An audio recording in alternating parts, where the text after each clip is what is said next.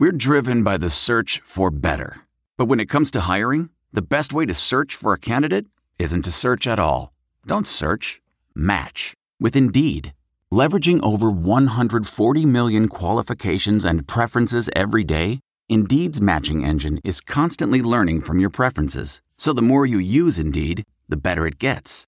And listeners of this show will get a $75 sponsored job credit to get your jobs more visibility at Indeed.com slash match.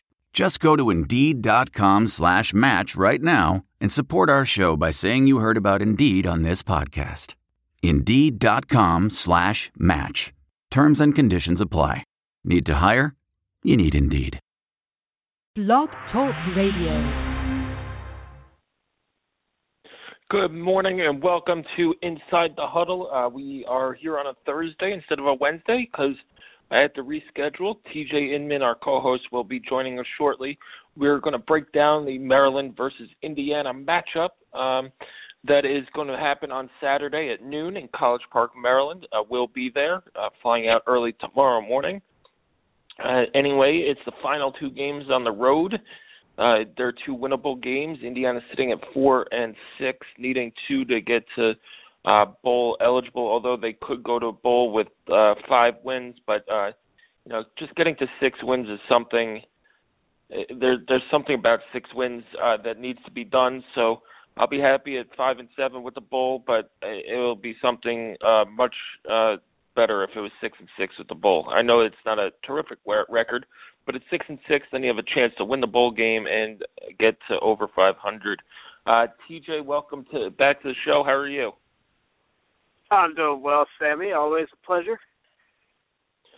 Always. We're we're down to the the last two games of the year. Uh, this one against Maryland. Maryland's two and eight. TJ. Um, they're 0 for the Big Ten as well. Uh, they lost to Bowling Green of West Virginia at a conference. Um, they've fired their coach already, and it just it seems like they're they're stuck in a spiral. Yeah, I I think that this is a case of a team that I, I'm sure that the players are, are still, you know, giving their their effort during the games. I'm not suggesting that they are just. There has to be a little bit of a uh, probably a lack of sharpness in their preparation. You know, maybe guys aren't paying quite as much attention uh, as they were early in the season to film study and and things like that because it's highly likely that much of this coaching staff uh, is not going to be with them once the uh, once the new coach is hired. Um, I would anticipate that Mike Locksley who is currently the interim head coach, I'd anticipate that he's going to be kept on because he's a pretty strong recruiter. And they have a, you know, for them, they've got some fairly high-profile players that are from the Baltimore area that are, uh, as of now, still pledged to go to Maryland. And Locksley was was critical in uh, recruiting them. So I'd imagine he'd stay on. Maybe a couple others stay on, but for the most part, most of this coaching staff is probably going to be at someplace different. Uh, so there's just you know there's no stakes really. This is not a rivalry by any any stretch of the imagination. I know that they're division foes, but uh, definitely not a rivalry. So you know there's really very little stakes for this Maryland football team. It is going to be senior day at Byrd Stadium, so uh, the the Terps will have some senior players that will want to to win their final home game. Um, but you know, I would not expect much of a crowd. I would not expect much of a hostile atmosphere. Uh, there's, as far as road games go, this is going to be a, a very tame environment for Indiana to be able to to go on the road and get their second road victory of the season, which would be the uh, the most that they've had under Kevin Wilson in a season. So yeah, you're right. They're they're kind of on a on a tailspin. There's no doubt about that. You mentioned the West Virginia game. They were absolutely embarrassed in that one. That was kind of the first indication that you know Maryland was going to be a, a bad team this season, not just a, a decent team that you know would have a, a bad record based on their schedule, but that they were actually going to be a bad team and the rest of the season has kind of played that out. They've had a couple of a uh, couple of games where they put up a fight. Uh, they were pretty pretty close against Penn State. Um, yeah, it's hard to compare the two head-to-head matchups because IU was so limited uh, when they took on Penn State, but Maryland only lost to them by a point. Uh, and then they were not by Michigan State last week, but Michigan State was without Connor Cook for the second half, and really was without a healthy Connor Cook for the entire game. He was not himself all day, and he's got some shoulder issues. So they were playing uh, a backup quarterback, Kevin O'Connor, for much of that contest, and it, it did not go well. Um, but the defensive numbers did look pretty good for Maryland. So uh, we'll talk about the keys of the game here for a little bit. But really, the first thing that jumps out when you look at this matchup is after a string of very good teams that Indiana played, with the exception of Rutgers, uh, this is an opponent that Indiana can line up against with, you know, equal athletes, equal depth. This is really a, a matchup where the rosters uh, you don't feel as if Indiana is an underdog. I know that the the line on this game is very close. It's close to a pick'em game. Maryland getting a couple of points just for the the home field standard home field advantage, but um, this is really the first time since that Rutgers game, and if you take out the Rutgers game, the first time all Big Ten season Indiana's roster uh, is very very comparable to to their opponent. Uh, and if Indiana's passing defense is going to have a decent day, uh, Saturday is going to be it. Yeah, and, and you know, going on that, and you alluded to the small crowd. That's going to be tough. You know, sometimes playing yeah. in front of a hundred thousand people is tough, but playing in front of ten thousand people is tough too.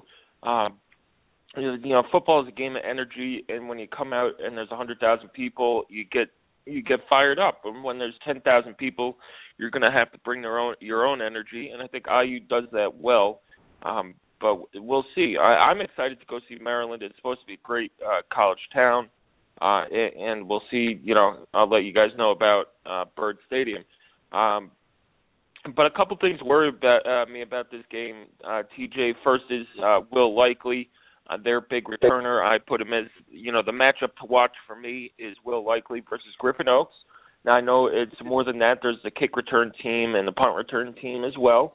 Uh, but Will Likely is an absolute monster in return game, and Griffin Oakes is is uh, you know the front runner for for Big Ten uh, all Big Ten kicker, um, which you know people are just realizing. But I think you and I had and Nick had him uh, as pretty good from from the get go. Um, so, you know, we'll see what what other matchups uh, uh, strike you as uh, as something that uh, is kind of a disadvantage or an advantage for IU. Yeah, for uh, I'll just speak on the William Likely piece real quick. You're you're absolutely right. Uh, Likely is a player that IU needs to make sure they don't give him a chance to tra- uh, to change this game. Um, on defense. He's a defensive back. Uh, you know, I would say adequate. Um, he's not he's not tremendous in coverage, but he's adequate. Uh, they'll put him in at offense, and they will try to get him the ball. Uh, in the past, you know, he really hasn't gotten it enough, in my opinion. Uh, as much as their offense struggles to generate big plays, I think they need to get him the ball more. But so far he's been used mostly as a decoy, and he'll get you know, five or six touches on offense a game, a couple of carries, a couple of short receptions. Um, but then returning is, is really where he makes his his big mark. So you're right about that. Averaging uh, 24.1 yards per return on kickoffs. He has one kickoff return for a touchdown earlier in the season, and then he is uh, averaging 17.7 yards on punt return with touchdowns uh, returning there. So um, what what he can do is just imagine the scenario where Indiana has, let's say, uh, taken a I don't know like a 17 to to 10 lead, and they're starting to feel good about themselves. They're moving the ball on offense. The defense has actually gotten a couple of stops, and for some reason, let's say that I don't know, Eric Toth has a, a low punt that William Likely is able to get onto after their defense gets stopped. stop. Likely returns it for a touchdown at 17-17. Maryland, you know, gets pumped up by it. Indiana, you know, maybe panics a little bit, and you got a ball game. So uh, what what can happen with big special teams plays is it can completely change momentum. It can add a score that you didn't expect. And as porous as Indiana's defense has been, they really can't afford to give up points in any other facet of the game. So that's definitely a matchup to watch for. And, and Griffin Oakes' ability to put the ball through the end zone on kickoffs routinely and not give him any opportunities on kickoff returns uh, is going to be a huge weapon for Indiana uh, assuming that that he can do that again on Saturday, and we have no reason to think that he won't. But uh, yeah, yep, and, and, and you know what? And, and TJ, you touched on the punt return game too. He's been more dangerous in the punt return game, and yeah. so far this year, um, Eric Toth's been been solid. He's had a good year. Yeah. He's kind of you know surprised me. Um, but if you look at his game against Ohio State, where they were kicking to Jalen Marshall, who's another uh, great kick returner, kind of, you know, I don't know if if you know if it was in his head, but he kind of just didn't get it done against him, and that that's worrisome. Maybe he's learned from his mistakes in the past and kicking it low with no coverage. But if you're going to sky kick it, hopefully the weather is good because if you have a wind, any kind of wind um, or right. rain, that could throw a wrench into your kicking game as well. Yeah, yeah, there, there's no doubt about that. I think Toth's been a um, not great, but I think better than expected would be a fair way of putting it.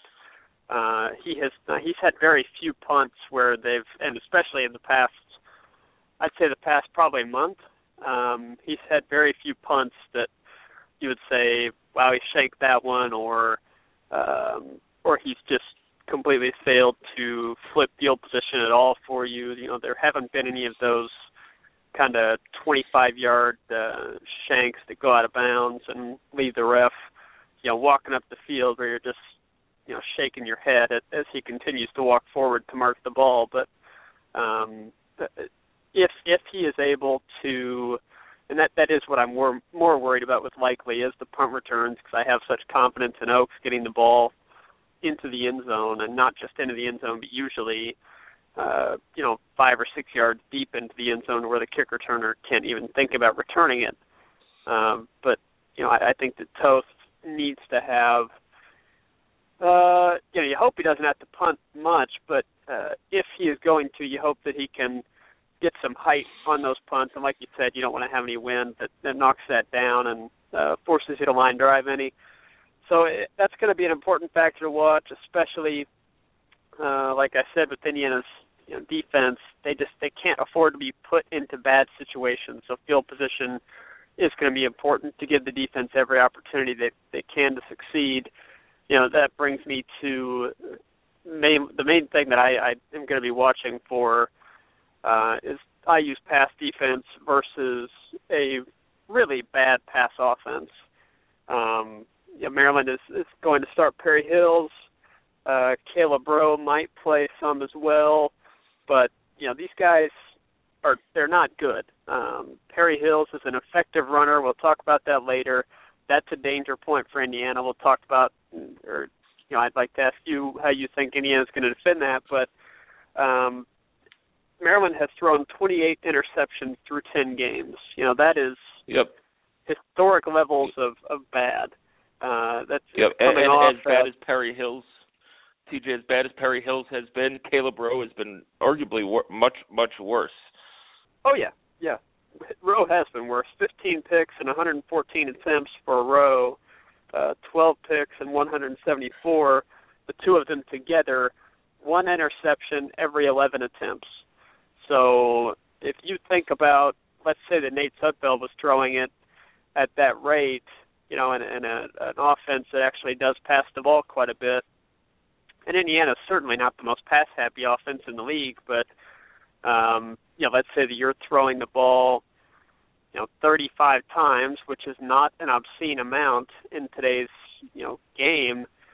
Uh, you're looking at three interceptions at that rate. So that I mean that is mind-bogglingly bad from Big Ten quarterbacks, uh, and, it has not just been one guy. Like you said, it's been Rowe, it's been Hills, it was Daxx Garman when he got in there for a little bit. So uh, Maryland's offense has been really good at shooting themselves in the foot.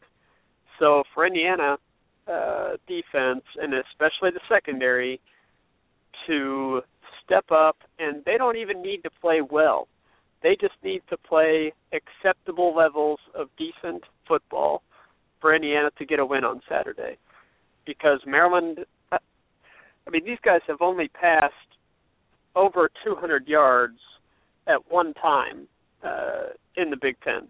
That's it, just one time over 200 yards, which is not.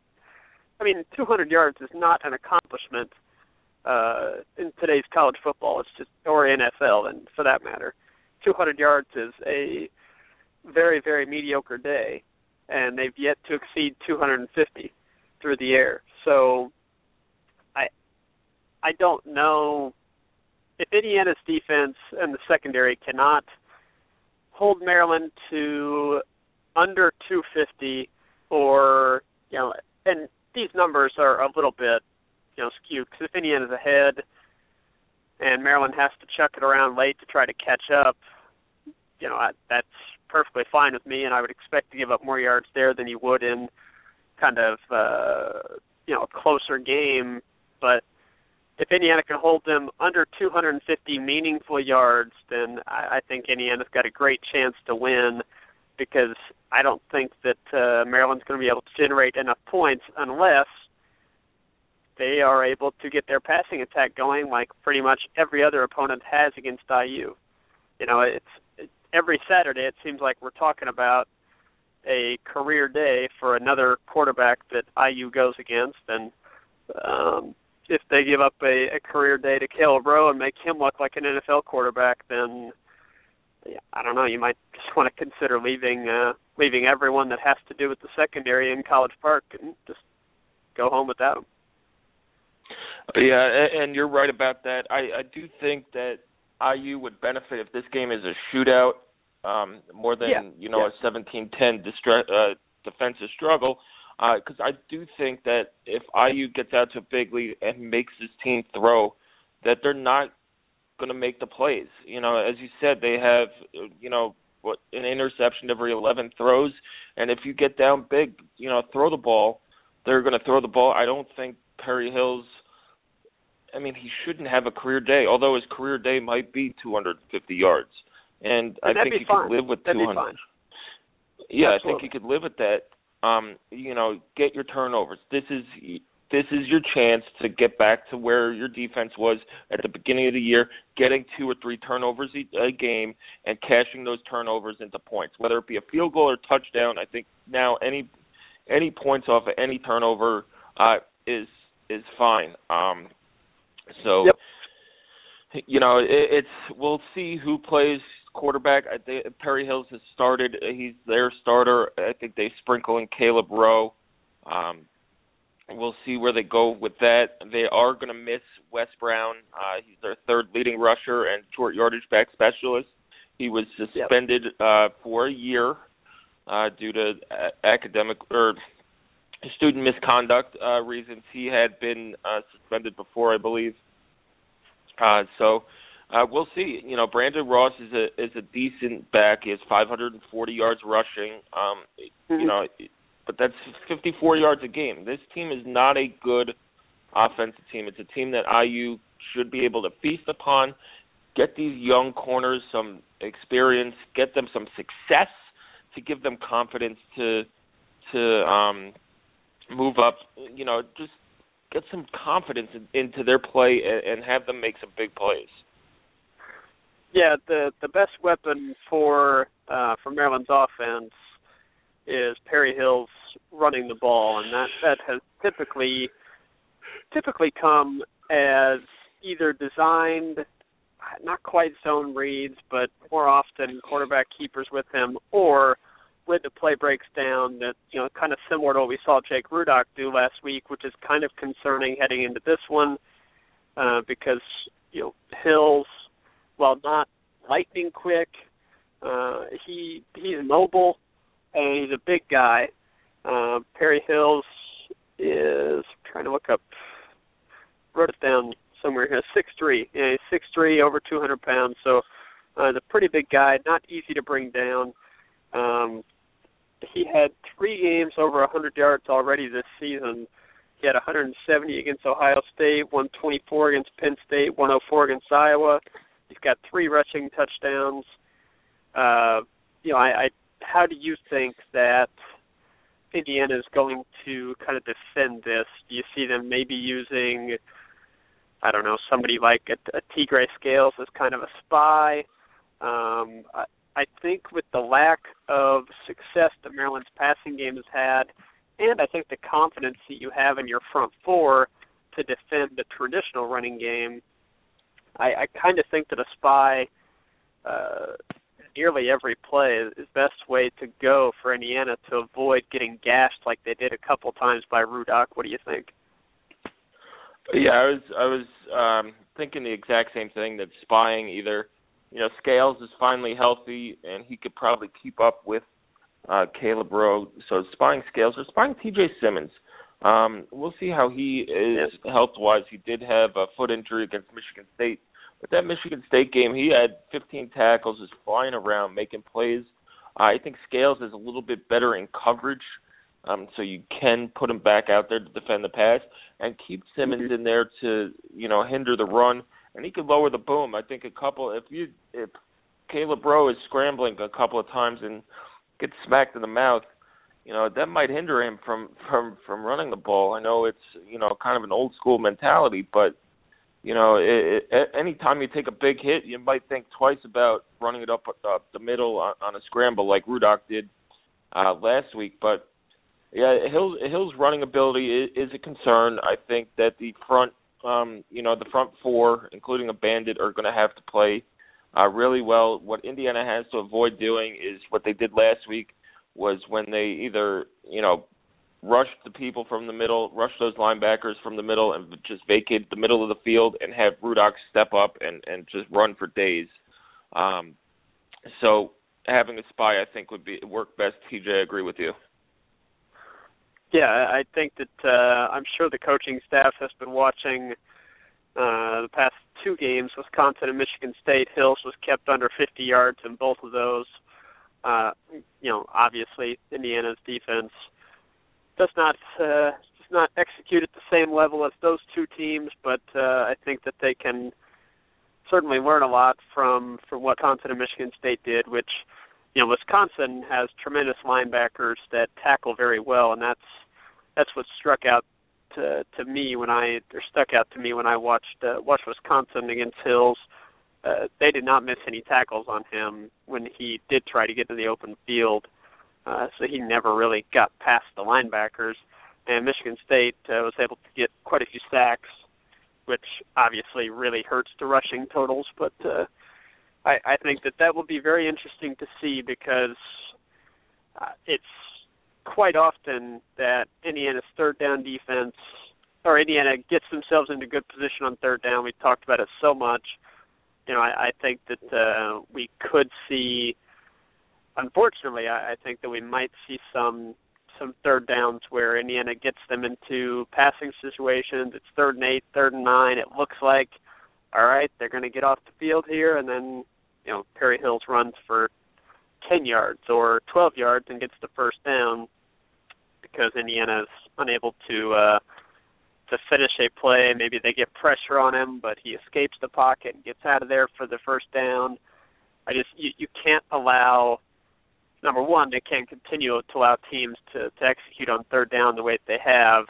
You know, you're playing an offense that is really lacks a strength, but if they did have one, it, it would be uh, the running game of Perry Hills, and then you know, kind of short yardage execution uh, with Wes Brown or Ross. And now Brown's gone, so you take away one of the things that they did remotely well. So uh, this is just like you said, it's an opportunity for the defense to finally get back to the way they were playing at the start of the season Maryland turns the ball over like crazy. They're worst in the uh, worst in the country at turnover margin, meaning they don't force turnovers on defense and they give up the ball constantly. We talked about the interceptions, so it's a good opportunity for the defense to make some plays. And I, I don't expect them to just shut down Maryland's offense. They're not going to shut down any offense. That's just not going to happen. What I do expect and what I do hope for is for them to be opportunistic, make a few plays, and if they can just improve a tad bit on third down and add that to Maryland's I would say it'd be far fetched to think they could execute as well on offense as Michigan did at times. So, you know, if Indiana can just improve themselves a little bit on third down, going up against the worst offense and one that turns the ball over a lot, uh, you know, you can make a few plays with turnovers, you can get a couple more stops on third down, and you've got to feel really good about your chances at that point. Yeah, you know, you said it before. This Maryland team's only averaging 22.2 points a game, and if you hold them to their average, or maybe just over, IU can score. And you saw it; they yeah. scored on Michigan, who's a terrific defense. Um, and you you think is yeah, they, I mean they've scored on everybody except for Penn State, and that was because Sudfeld and Howard uh, did not play. Yep. Now, um, you know there there are no injury concerns going into this one. I think Howard is slowly getting back to where he was um, at the beginning of the year in terms of um, of being in shape, being in game shape. You know that ankle injury has limited him uh, probably in practice and probably getting reps and, and conditioning wise. Uh, but the kid can play, and I think he should have another field day. This offensive line looked tremendous last week. Um, and yes. and finally they're they're imposing their will on on the other teams uh, like we thought they would at the beginning of the year. They absolutely dominated Michigan um, for you know basically four quarters and two overtimes. And this is a Maryland um, Maryland front that's not as good. They do have some players, uh, but they, yep. they're not as good. And and this offensive line uh, should be able to dominate again, and the run game should be able to be uh, just as good or better.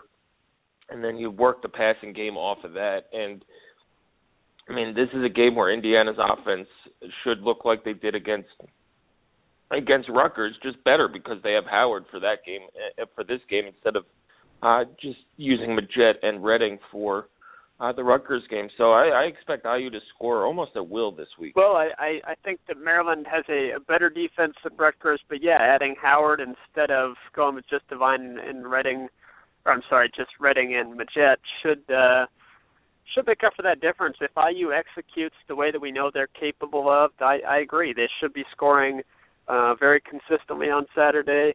You know, I, you look at Indiana's running game.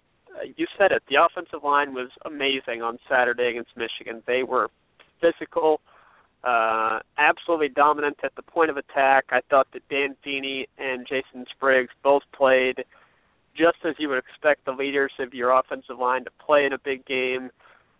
They were excellent. Uh, really, everybody was. Camiel was the only guy that you could really have anything negative to say, and that's he's had a couple of penalties that'll happen.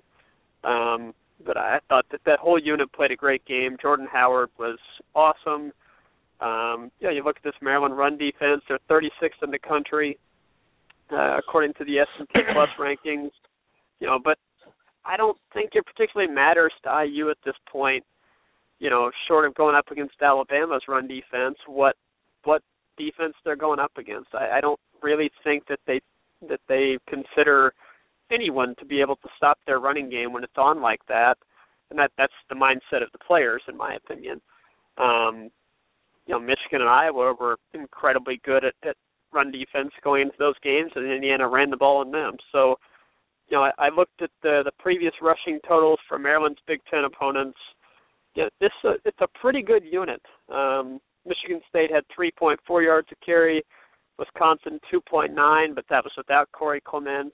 Uh, obviously, they're not the typical Wisconsin rushing attack with or without him, and without him, it's really not a very good running game. Uh, Iowa 2.5 yards a carry, Penn State only 1.5 yards a carry. That was the first game without Randy Edsall and it's probably the best that Maryland's played all year. and then these these past two weeks, Ohio State 3.9. Um, I'm sorry, this is not the past two weeks. This is earlier. Uh, so we're going backwards here. But Ohio State 3.9, Michigan 4.9. So Michigan was the Big Ten opener. They had 4.9 yards to carry. It looked like bad on offense and bad on defense. Well, they've improved since then. Nobody's gotten above four yards to carry since. So I think that's kind of your target. Uh, getting above four yards to carry, and I don't think Indiana's going to have too much problem hitting that mark. I, I would love to see. Uh, well, it's hard to say you'd like to see more balance when the running game was working so well. What I would like to see a little bit of is some play action. Um, I, I thought that Indiana could have taken a shot or two against Michigan. I'm not complaining about the play calling because I thought the offense was really good, uh, and I, I don't have any problem with continuing to run the ball when it's being so successful. But against Maryland, I think that what you could do uh, is, you know, you get that running game going, you get it going, you suck the safeties up a little bit, they come up for run support, and I, I wouldn't mind seeing a couple shots taken down the seam to Ricky Jones or Simmie Cobbs down the sideline, or even a tight end down the seam. Uh, maybe Jordan Fuchs, actually, who knows? But uh, I I do think that there's going to be some opportunities there because I I just don't think that Maryland's going to be able to stop the IU's running game any better than recent opponents have because I think the offensive line and Jordan Howard are in a groove right now. I think the play calling's in a groove right now. Uh, as it relates to the running game, I, I think that they really feel good about where they're at, and I, I don't see any reason why they won't again reach well over 200 yards on the ground. Yeah, and that's really the key to the game. If you if you get the offense going, it's going to have to fall on the offense for the rest of the season, um, just because how how poorly the secondary's played. If you get the offense going in, in both phases, in the run and the pass, there's no stopping this team. And um, the only way to, like you said earlier, uh, is to get uh, momentum would be a likely uh, big return or um, you know a fumble or a turnover uh, from from Sudfeld in the offense. Uh, but TJ, uh, what are you know what what's what do you have a prediction for the game? Do you do you feel pretty good? Well, um, you know, I the the biggest thing that holds me back from predicting a comfortable Indiana victory is number one, it's on the road, and just traditionally it's not wise to pick Indiana on the road in a, any kind of game, especially a Big Ten road game.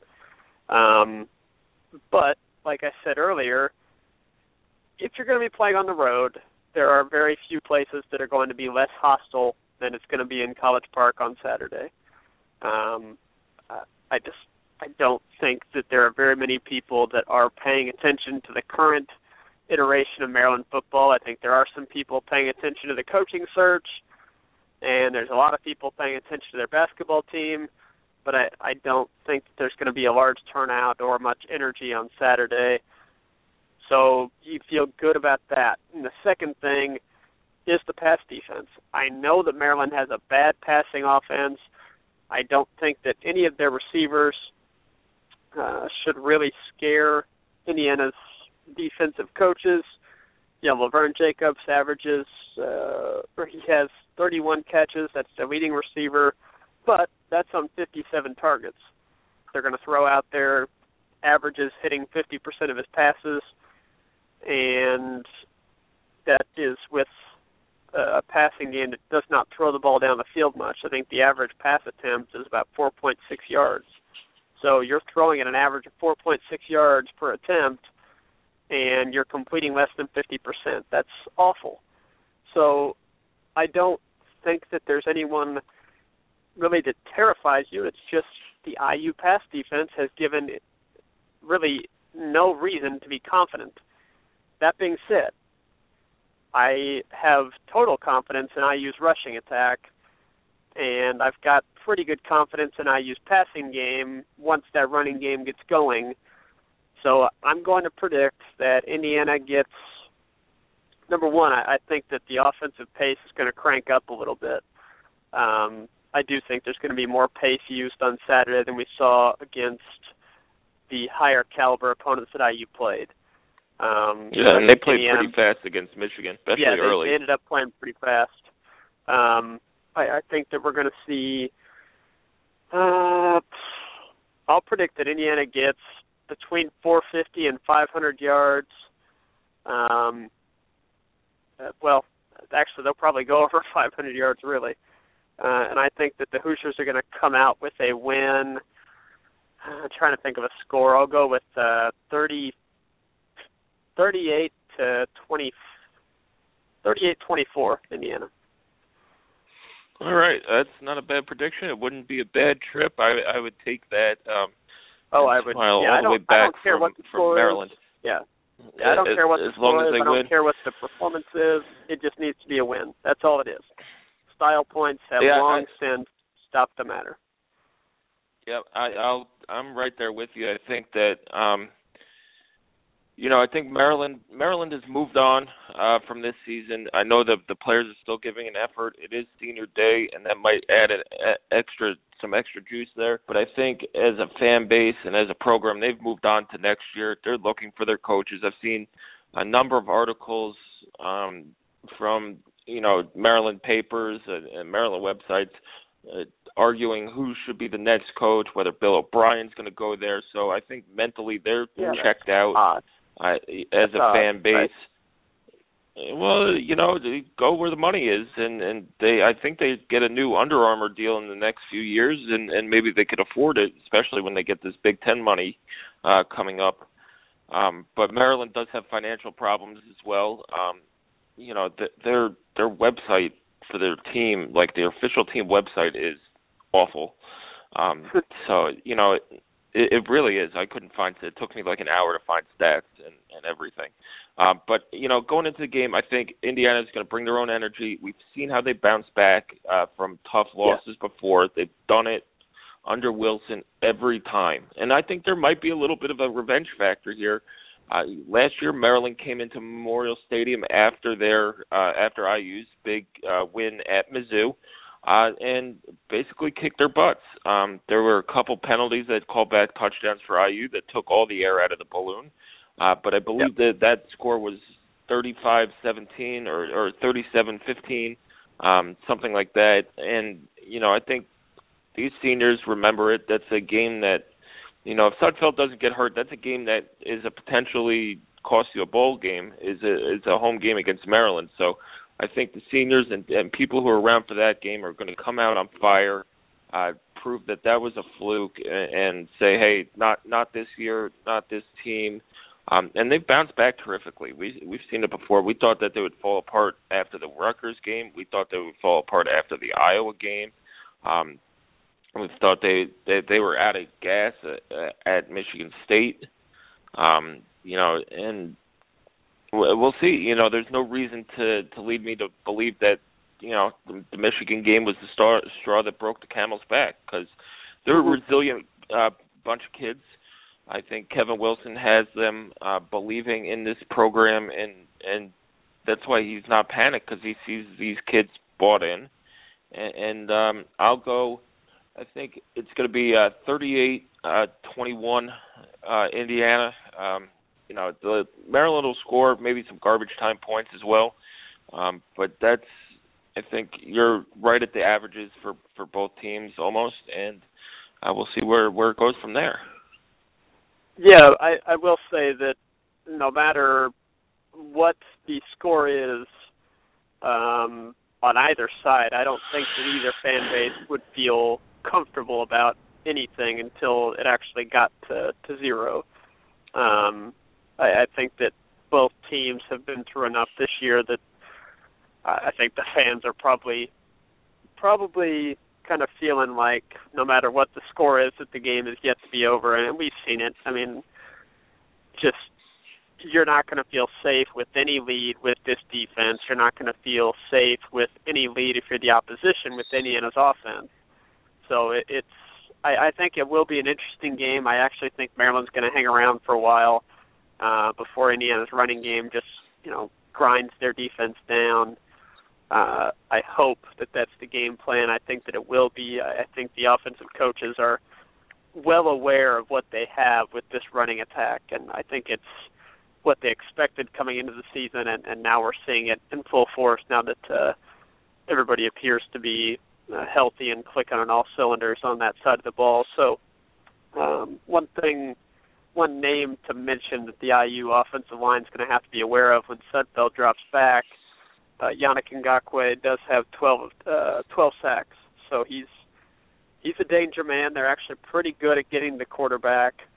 Uh, so IU's offensive line is going to have to be uh, up to the challenge against both him and Quinn Jefferson, who has six and a half sacks at the other defensive end spot. So uh, they're they're a pretty good tandem.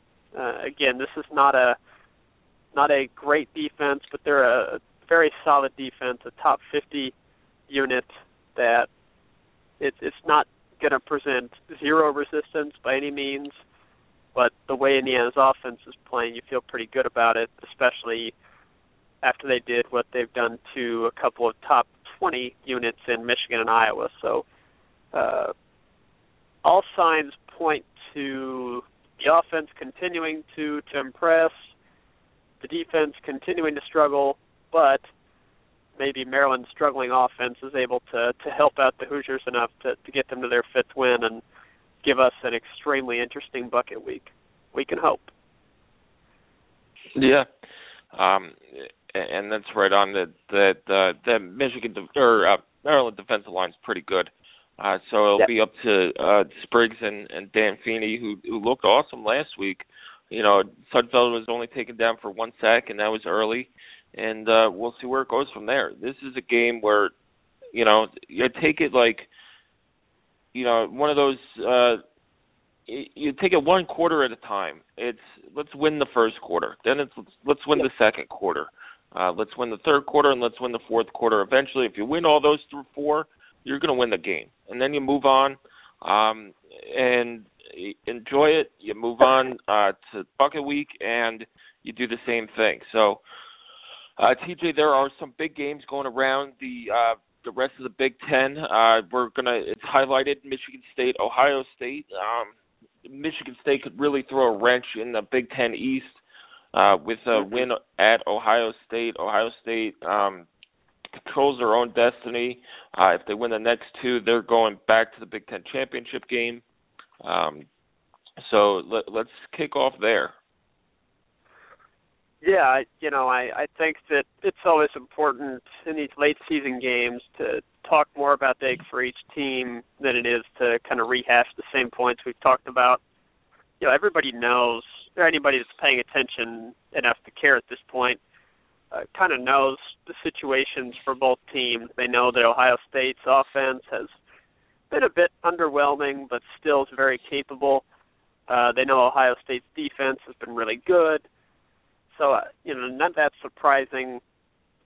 Um, you know, Michigan State, I don't think anybody knows for sure what to expect from them on Saturday because – Connor Cook is not healthy. He's going to play, but he's not healthy.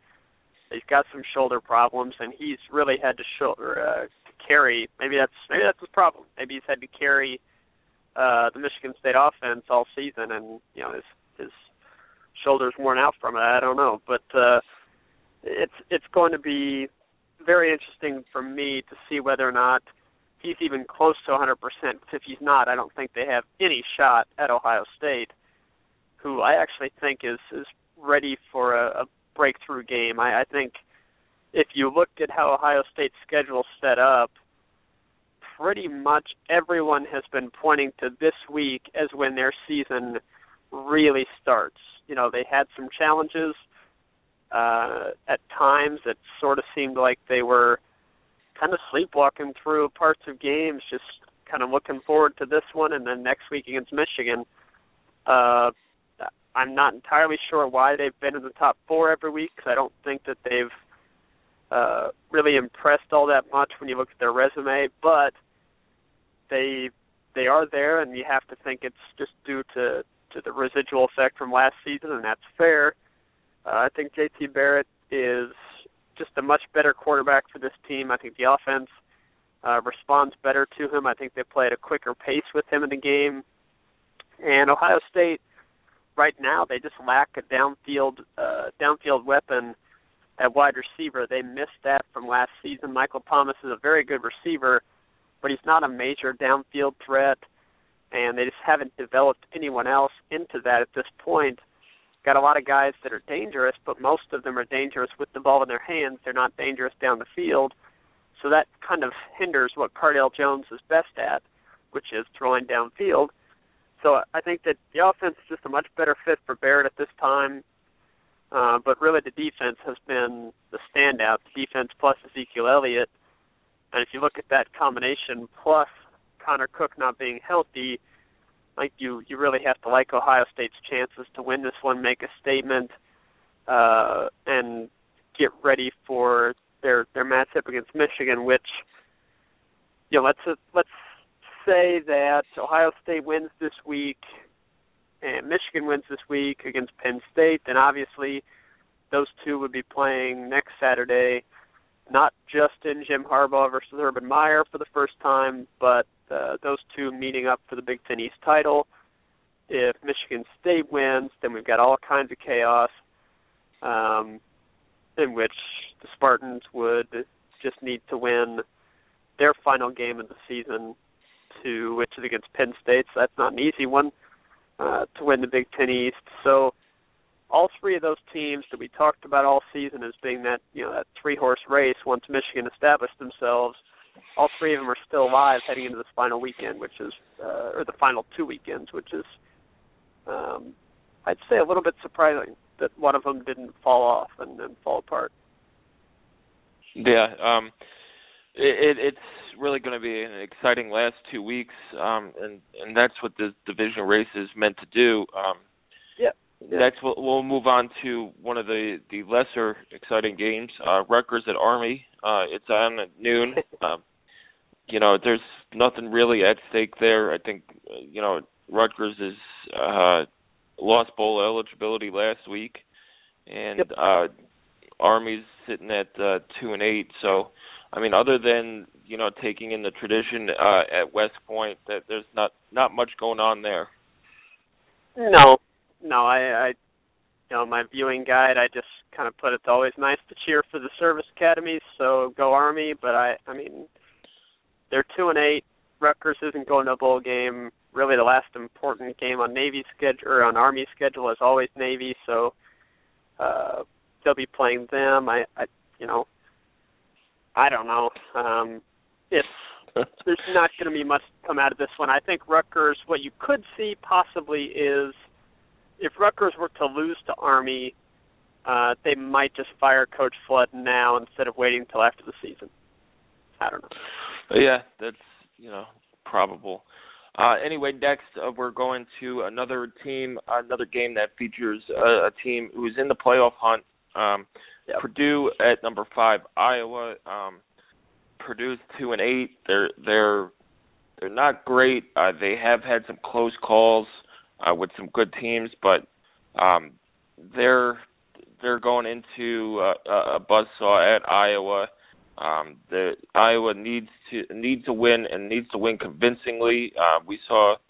Um, I forgot who Purdue played last week. Um, Northwestern. Northwestern dropped in the rankings because uh, they only play, beat uh, Purdue at home by seven. So um, we'll see what Iowa could do. They're they're just a big physical team. We saw them a couple weeks ago.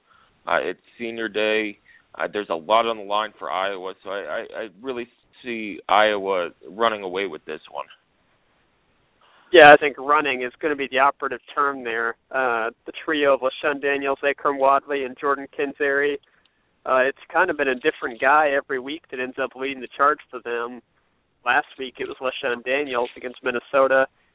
They really ended up in a shootout with the Gophers, which was surprising. It was 40 to 35. Um, Purdue only 114th in the country against the run, so I would expect a lot of running the ball from Iowa. I haven't heard an update on Markell Jones, but he left the Northwestern game. Uh, he was in a pile after being tackled and somebody kind of landed on his leg, and it looked sort of like a hyperextension, maybe a pulled muscle. Um, uh, he left the game and had a you know one of those huge ice bags on the back of his leg, right around the kneecap area.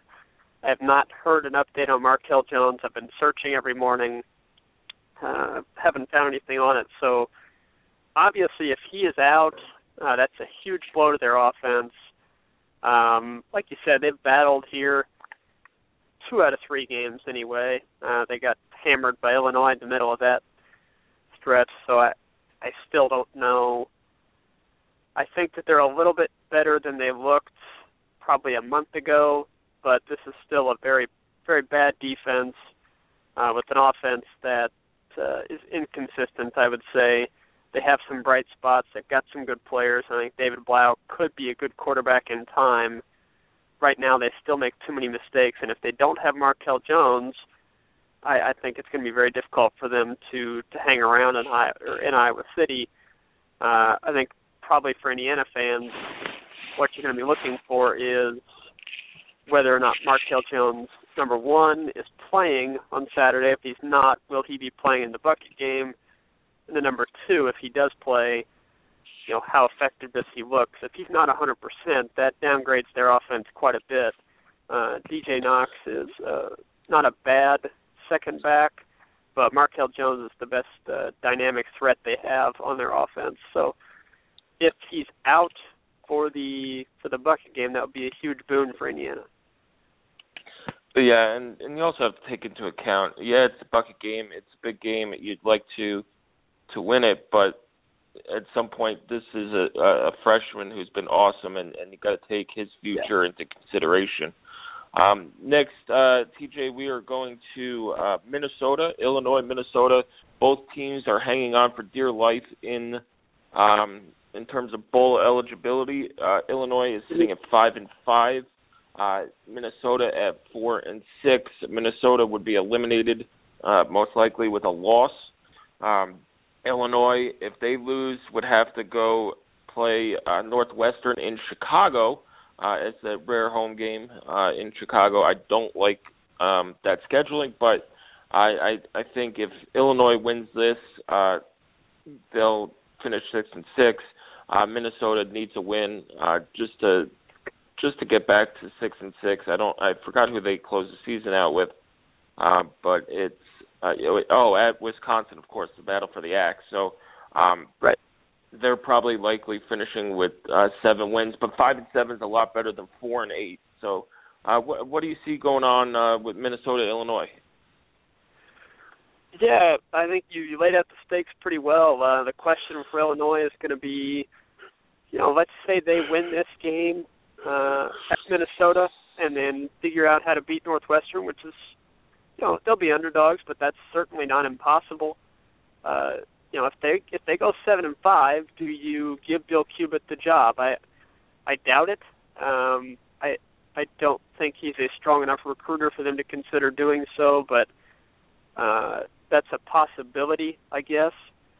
At the very least, it'd be a, a good accomplishment for them to get to a bowl game. I think that that would far exceed expectations from many people heading into the season, especially with all the turmoil they had.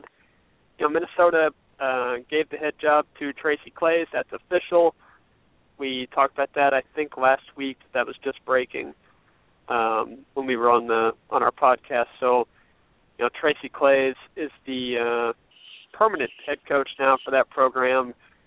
So I, I I think that they feel pretty stable about their future. Uh, I like you said, I anticipate either four and eight or five and seven for them, which is going to be disappointing for sure.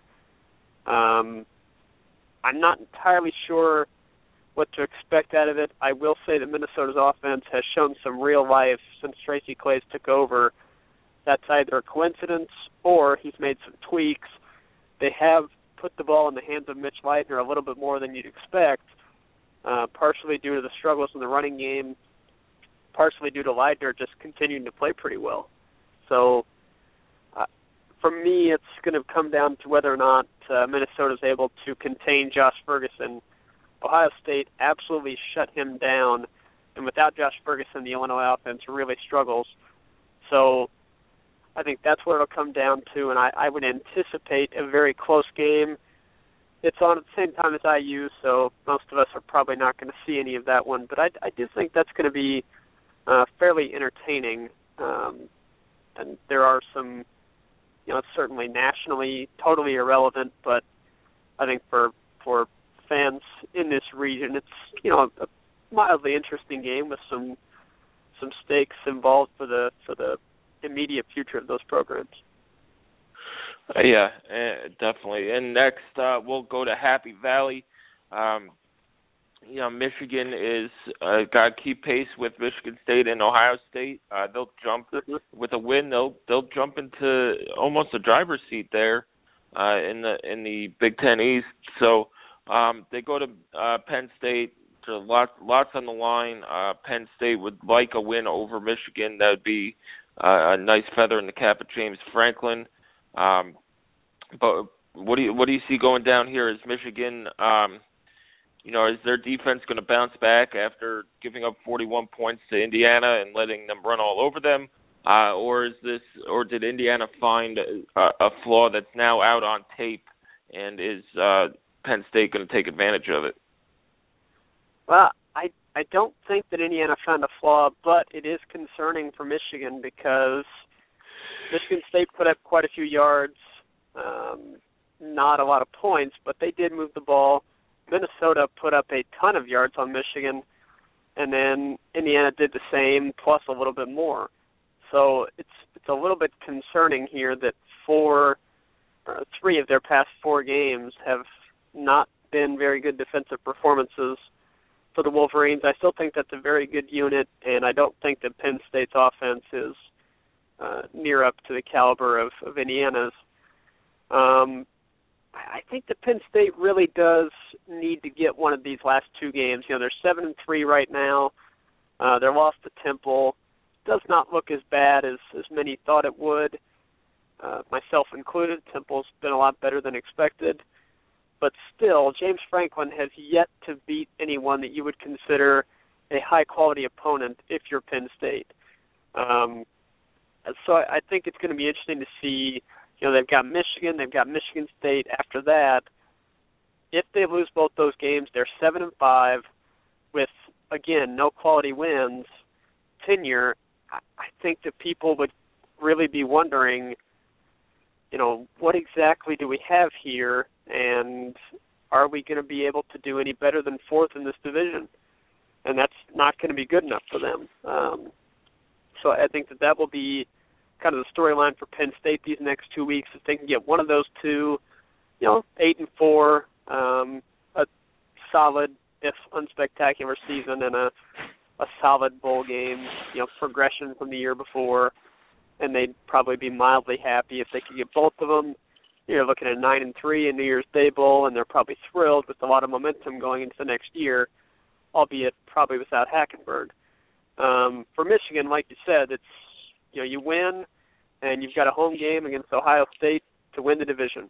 And if you would have asked Michigan fans if they'd take that before the season, they would have, you know, taken your hand off trying to get it. So I, I think that this is a big game for both teams. For Michigan, long term, it probably has no real consequences because I think they have about as much momentum as any program in the country right now. For Penn State, I think that this one has implications for this season, and I think the next two weeks have implications long term for the program. Not that they'd make a change, but I do think that there would start to be some questions asked if they drop both of these and go seven and five without quality wins. Yeah, and, it's that that'll you know we'll see, and and you want them to win. Well, I don't want them to win, but you know that would set up a Michigan win would set up an epic Michigan Ohio State game for the Big Ten East title. It, yeah, um, it would be it would be good for exposure for the for the conference. Not I'm not I'm not rooting for the Big Ten until bowl season, in which I I will root for the Big Ten, but you know it would help some um, to have a program in the playoffs. It it just it helps the perception of the conference nationally, and that matters for recruiting how much does it matter? I don't know, but we know that it matters some because recruits talk about it. Um, when they commit to Big Ten programs, they talk about, you know, playing against teams that are in the college football playoffs or that are you know, the elite, however you want to define that. So that stuff does matter. So it, it does have an impact on IU. Yep. Finally, uh, real quickly, Northwestern at Wisconsin, both teams at eight and two. TJ, um, nice season for for Northwestern, a decent yep. season for Wisconsin, where expectations uh, were that they would take a step back. Um, who do you see winning this game, real quick? Uh, I'm going to take Wisconsin at home with stronger defense. I don't think Northwestern is able to consistently move the ball through the air so Wisconsin makes them one dimensional and then shuts down that one dimension um, long enough to to get probably a pretty low scoring, ugly win at home. And if they get to ten wins with that offense, man, that would that'd be impressive. They'd be about the least imposing ten win team you'd find, but kudos to them. They're finding a way to get it done. It's just a really solid program. Yeah, and uh, you know that Wisconsin is just cranking out uh, ten wins. Uh, TJ, that does it for our pregame show. Uh, thanks for joining us as always. Uh, you've been an awesome co-host. Um, next week we'll figure it out. It's a holiday week. Um, we'll probably have our recap on Monday. If not, uh, we'll uh, get you the schedule as soon as possible. Uh, otherwise, TJ, have a great weekend. Uh, we'll talk to you during the game. Uh, you can follow him at TJ Hoosier Huddle. Uh, he does a lot of good stuff uh, with SaturdayEdge.com uh, as well. TJ, enjoy the rest of your week, and uh, hopefully we we have a happy discussion on Monday.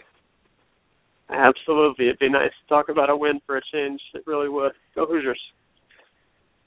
Yep, that does it for our pregame show. Uh, IU in Maryland is kicking off on Saturday at noon. It's on Big Ten Network, uh, so check your uh, local listings. I want to thank uh, D'Angelo's uh, Italian Restaurant in Bloomington for sponsoring us this year. Uh, we have a couple weeks left, but if uh, you're in Bloomington craving good Italian food, uh, do stop in at D'Angelo's. Uh, they, I, I love their chicken parm. Uh, they have good pizza. I think on Mondays they have two for one uh, pizza deals. Anyway, uh, thank you. Uh, good luck, and uh, we'll talk to you on Monday. There are some things that are too good to keep a secret. Like how your Amex Platinum card helps you have the perfect trip. I'd like to check into the Centurion Lounge. Or how it seems like you always get those hard to snag tables. Ooh, yum. And how you get the most out of select can't miss events. With access to the Centurion Lounge, Resy Priority Notified, and Amex card member benefits at select events, you'll have to share. That's the powerful backing of American Express. Terms apply. Learn more at americanexpress.com slash with Amex. I want to tell you a story. It's a story about a scandal, broken relationships, gossip, rumors, money, corporate rivalry, and a broom. A performance enhancing broom.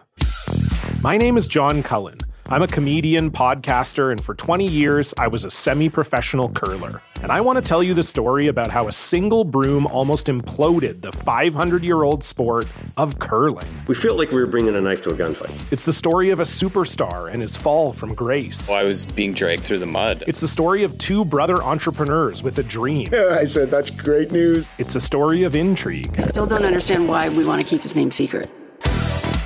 The full story has never been told, so I'm going to tell it. Broomgate How a Broom Almost Killed Curling. It was a year I'd like to forget. To listen to Broomgate, search for Broomgate in your favorite podcast app. That's all one word Broomgate. The NBA Finals are heating up. Looking for hot takes on all the postseason action? The Old Man and the Three, presented by BMW, is the podcast to listen to for the ultimate finals coverage. Host and former NBA sharpshooter JJ Redick not only has a plugged in perspective on the action from his time in the league, but he's also announcing the games in real time for ESPN. JJ has the ultimate insider point of view, and he's taking you along for the ride as he breaks down the best defensive schemes, dunks, and drives from each game. And speaking of incredible drives, there's no better place to tune into your new favorite podcast, The Old Man and the Three, than in a standard setting BMW. Luxury meets power to create a wholly new driving experience. Push the limits this NBA season with the brand that set the ultimate standard BMW, the ultimate driving machine. That's not just the sound of that first sip of Morning Joe. It's the sound of someone shopping for a car on Carvana from the comfort of home. That's a good blend. It's time to take it easy, like answering some easy questions to get pre qualified for a car in minutes. Talk about starting the morning right. Just like customizing your terms so your car fits your budget. Mm-mm-mm. Visit Carvana.com or download the app to experience car shopping the way it should be convenient, comfortable. Ah. Okay, picture this. It's Friday afternoon when a thought hits you. I can spend another weekend doing the same old whatever, or I can hop into my all new Hyundai Santa Fe and hit the road. With available HTRAC, all wheel drive, and three row seating, my whole family can head deep into the wild. Conquer the weekend in the all new Hyundai Santa Fe. Visit HyundaiUSA.com or call 562 for more details. Hyundai, there's joy in every journey. CarMax is putting peace of mind back in car shopping by putting you in the driver's seat to find a ride that's right for you. Because at CarMax, we believe you shouldn't just settle for a car, you should love your car. That's why every car we sell is CarMax certified quality so you can be sure with upfront pricing that's the same for every customer. So don't settle. Find love at first drive and start shopping now at CarMax.com. CarMax, the way car buying should be.